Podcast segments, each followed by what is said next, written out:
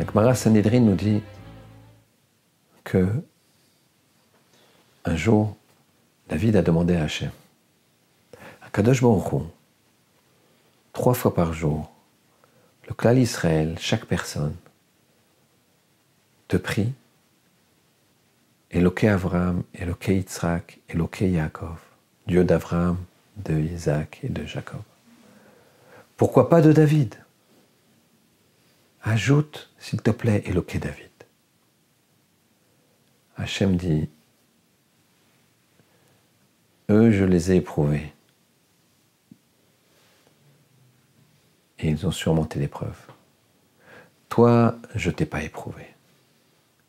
Alors, arrêtons-nous là une minute. On connaît l'histoire Avram, Yitzhak, Yaakov, et on vient de connaître mieux l'histoire de David. Et jusque-là, est-ce qu'on peut dire que David n'a pas été éprouvé? Donc on voit bien que on ne connaît pas si bien l'histoire d'Avram, Yitzhak Yaakov. Parce que si euh, ils ont été beaucoup plus éprouvés que David, euh, il faut croire qu'ils étaient face à des épreuves énormes. En tout cas, David demande à Hachem, éprouve-moi et je réussirai. Hachem lui dit, je vais t'éprouver, tu réussiras pas. Et lui, il dit, éprouve-moi, je réussirai. Il y a ici un problème. On en parlera plus tard. Akadosh lui dit, très bien, je vais t'éprouver. Et ce jour-là, David est monté sur le toit de son palais, il faisait chaud. Il a vu un oiseau. En fait, cet oiseau, c'était le Satan, le Yetzirara, l'ange du mal, appelez-le comme vous voulez, qui s'est présenté comme un oiseau cachère pour lequel on pouvait faire la shrita. David prend ses flèches, décoche son arc, tire une flèche.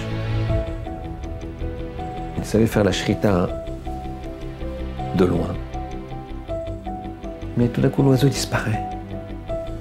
Et derrière la flèche, il y avait un vase, un grand vase en terre cuite, qui explose au contact de l'impact de la flèche. Et derrière, une femme, une beauté incroyable, Bathsheba. David demande qui est cette jeune femme? Les gardes lui répondent, les, officiers lui répondent il s'agit de Bathsheba Bat Aminoam. Dit comme la mène. Il va aller avec elle. Il faut savoir que Bathsheba lui était destinée depuis la création du monde. Il faut savoir que Bathsheba était une femme divorcée, puisque son mari était à la guerre. Donc il n'y a pas de faute ici.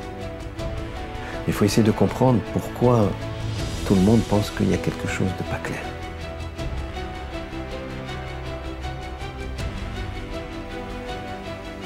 Pour ça, on va essayer également de comprendre comment se fait-il que tout ce qui touche ma c'est flou. La première histoire, c'est Yehuda avec Tamar, c'est flou.